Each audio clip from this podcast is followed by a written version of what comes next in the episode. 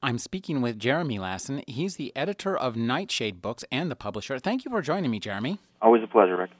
Jeremy, let's talk about something that I think may be a, a, absolute first in the science fiction field. This would be the cover of Eclipse 3. This is a collection of new science fiction and fantasy. It's a genre of anthology that goes back to the dawn of science fiction time, practically, uh, wherein a, a, publisher and editor says, okay, we're going to put together uh, collection of stuff that's new that we think is interesting. Um, your editor here is Jonathan Strahan. What interests me on this novel is, or this collection, is that every single name on the front cover is the name of a woman, and I don't think has that ever happened before. Um, I'm sure it has. Uh, there have been plenty of female-only anthologies. Sure, sure. Let's let's let's take those out out of the equation. But I'm talking about something you know like uh, Starlight, uh, Terry Carr's uh, New Worlds. I mean, there's. I mean, I don't. I think this kind of this might be a first. Well, if it is or isn't, it was a it was an interesting mix of stories that Jonathan had, and the names that ended up on a cover are always kind of voodoo black magic. and um, so it's just a matter of, you know, what names are going to appeal to get people to put the book off the shelf or to, you know, get the buyers to stock it on the shelf in the first place. And um, so it just um, turned out that way this time.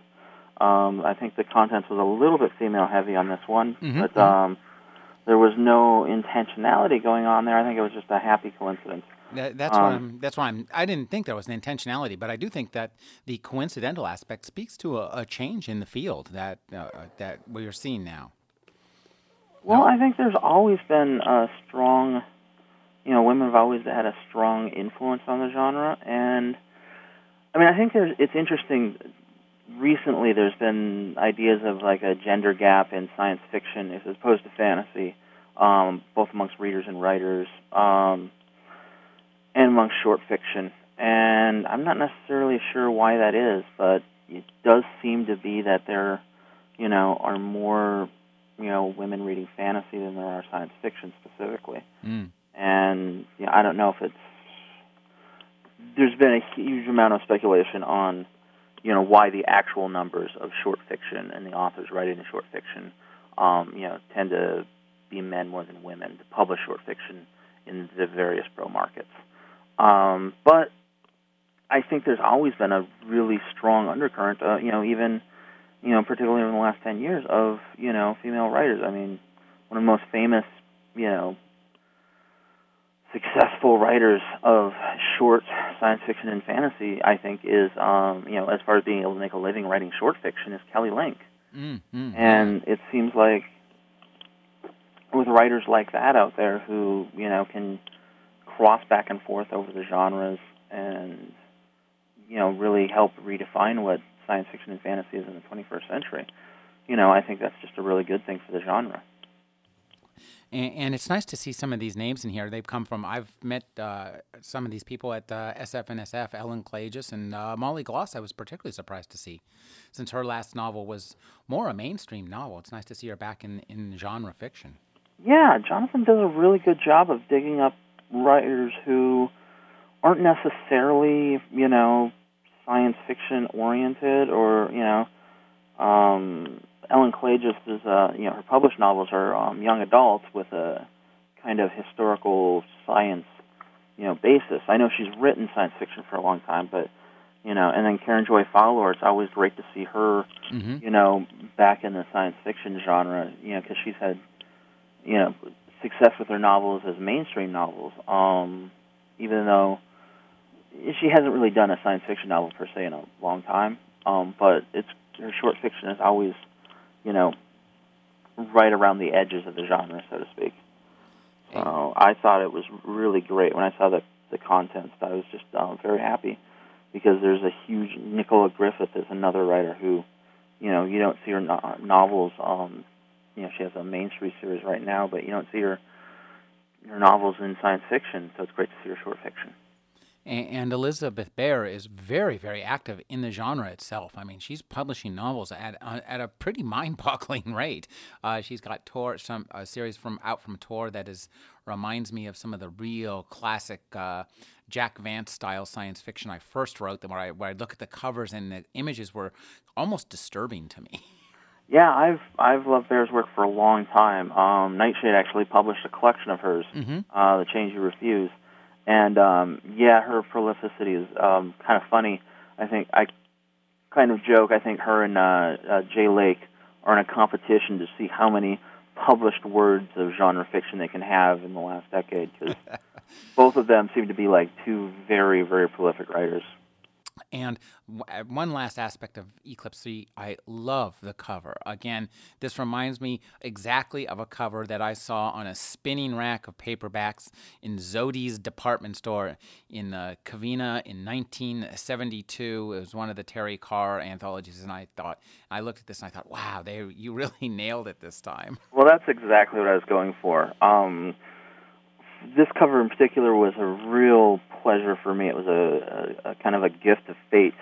Um, I've always been a big fan of Richard Powers and um, and his artwork, and those uh, you know those paperback covers of the uh, the 60s and 70s really, you know, were one of the things that drew me into the genre.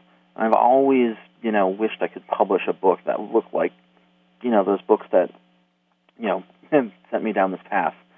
And the Eclipse series has always been um, a kind of a, a for cover wise, kind of a playground for me.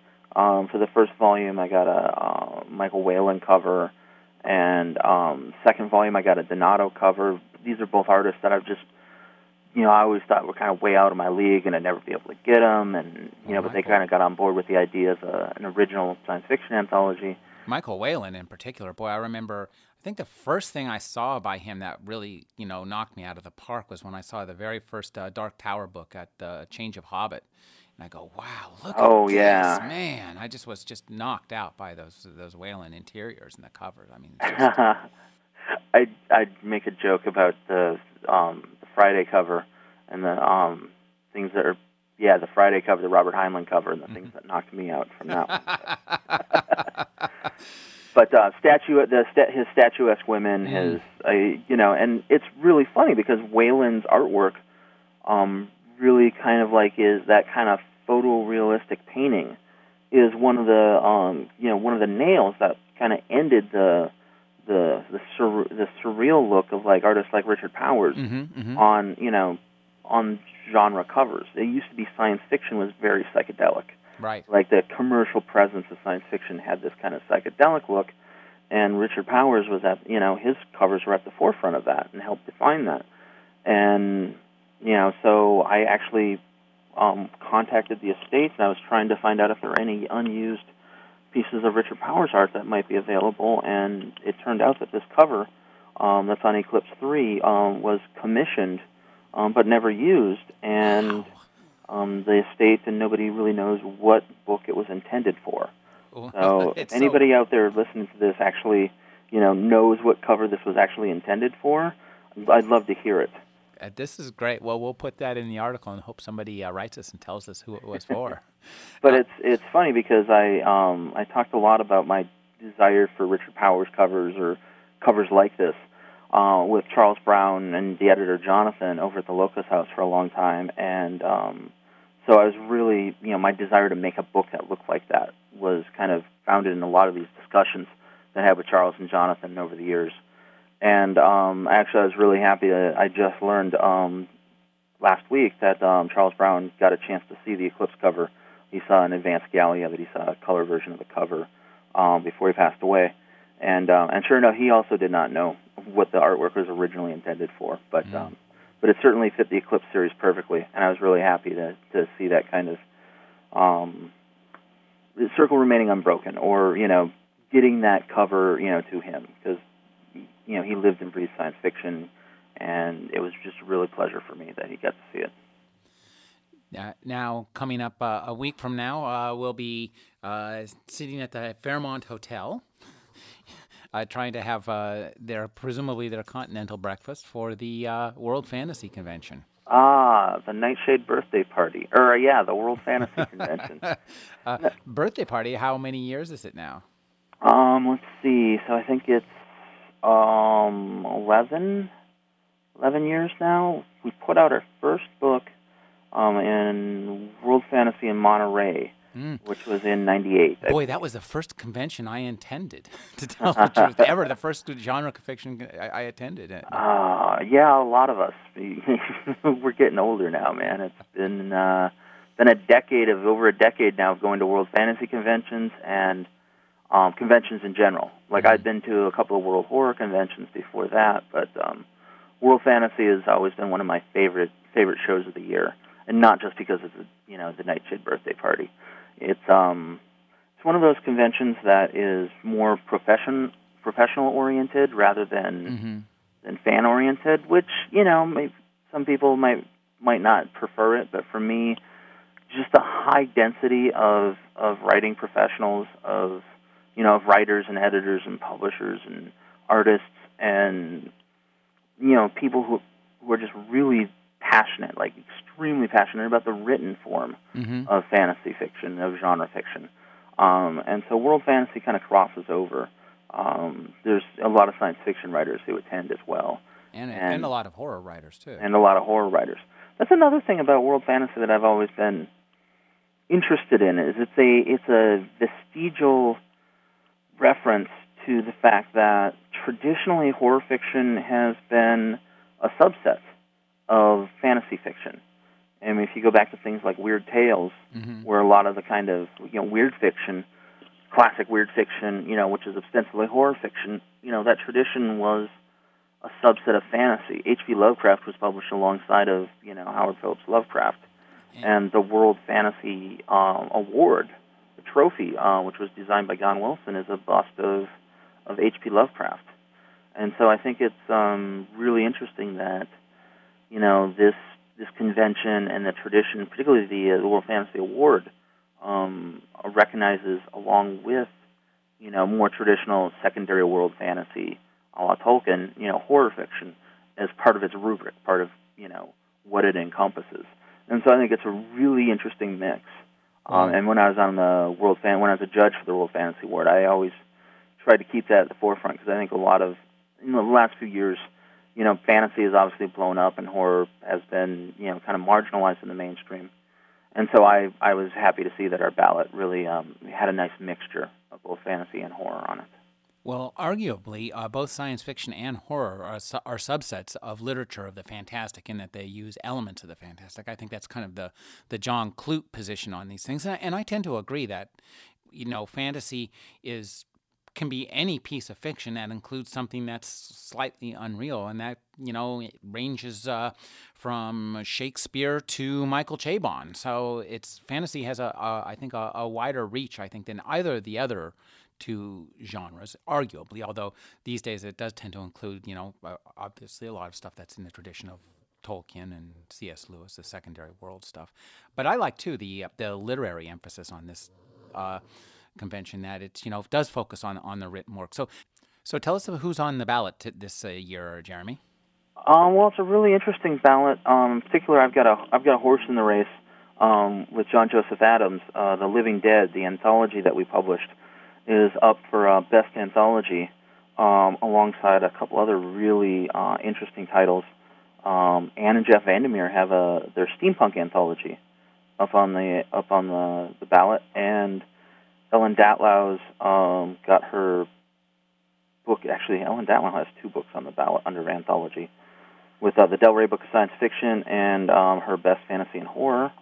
Um, and actually, the there's a little independent anthology um, called uh, Paper Cities, which is actually a favorite of mine. Um, and don't tell John, but I'm kind of uh, really pulling for Paper Cities because it's a great, great anthology of original fiction that just kind of like demonstrates, you know, an interesting depth and breadth of the of the fantasy field. So taking taking my biases out of it, like if you know, aside from Living Dead, I'd really love to see Paper Cities win because that was a favorite of mine. But um, once again, it's a really kind of broad broad based ballot. There's a lot of different stuff under novel. You know, Neil Gaiman's Graveyard Book is up on, is up on the ballot. Um, but you have people as, as diverse as uh, Jeffrey Ford and Kage Baker and Margo Lanagan and Dale Gregory all in the novel category. Um, so it's Now, the, the Daryl Gregory novel, what is that? I'm trying to remember. Oh, Pandemonium. Pandemonium. Yeah, that a, was a fascinating novel and a really great. You know, as far as high concepts go, boy, that was that was a rocking idea. Yeah, absolutely. And I think that it it's interesting the books that that pull through the process. And that's a first novel too, so I know. that's It's- really unusual. It's it's unusual to see it in something like that in maybe popular balance like the Hugo Mhm, or mhm. or stuff like that. Uh, the World Fantasy is a uh, juried ballot, and there's five different judges every year, and they have um, no overlap from year to year. It's a different judge. It's a different set of judges every year. So it they really do have a great process of pulling, you know, those gems out of the haystack. Wow, there's a mixed metaphor for you. Um, pulling the gems out of the haystack, and and you know, like the Dale Gregory, which you know might not have gotten all the all the attention or accolades, you know, from the fans. Well, actually, I think it did, but um, but I don't know. It's a it's a really great. I happen to be in enjoy the process of the World Fantasy Mhm. Award ballot because it generates such a diverse list. It generates a great list of reading. Like the ballot for me, Mhm. like who wins uh, next Sunday at the banquet, it's kind of secondary for me. But as a document of the genre um, of what's important, uh, the ballot is is absolutely stunning, and uh, you know as a resource. So I really value that, and I value the you know the effort that goes in from these judges. Because you know some people will say, oh well, it's the same people every year, and you know occasionally you'll see you know like a Neil Gaiman might show up, you know, if he has a piece of work in there, you know, something like that. But um, every year there's always somebody new on the list that I haven't had bef- read before or I haven't um, seen before. So it's it's great. Um, Peter Beagle's got a couple of uh, got a, a novella under here, and um, let's see. Uh, the collection category is interesting because Peter Beagle has a collection, and Jeffrey Ford's collection, The Drowned Life, um, is on there alongside Kelly Link, um, Nisi Shawl, and uh, Shaun Tan. And I think it's interesting. Tales from Outer, Sub- Outer Suburbia by Shaun Tan is is up under the collection Mm. category, so that should be pretty interesting.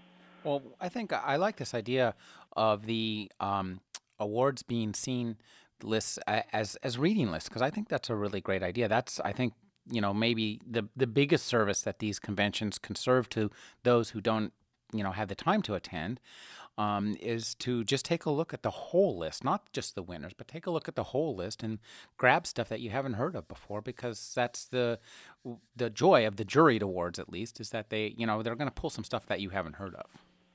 And there's definitely, you know, you can decide if you like the, you know, the particular style. Mm. There's certainly a, a universal level of quality, you know, amongst the, what amongst what ends up on the final ballot. I know when I was when I was a judge, it was a it was a cat fight of everybody, you know, having their favorites and listening to what you know the other people were saying, and and it seems like my experience wasn't wasn't uh, original. Everybody gets really passionate, or wasn't unique.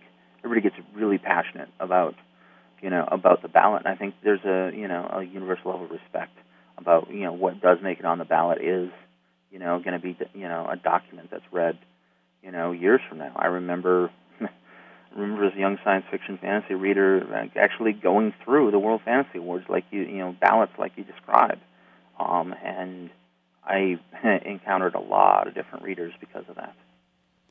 I've been speaking with Jeremy Lassen. He's the publisher of Nightshade Books. They have a new collection out, Eclipse 3, and they have a collection that is nominated for the best uh, anthology at the World Fantasy Awards, The Living The Living Dead Living Dead by John Joseph Adams.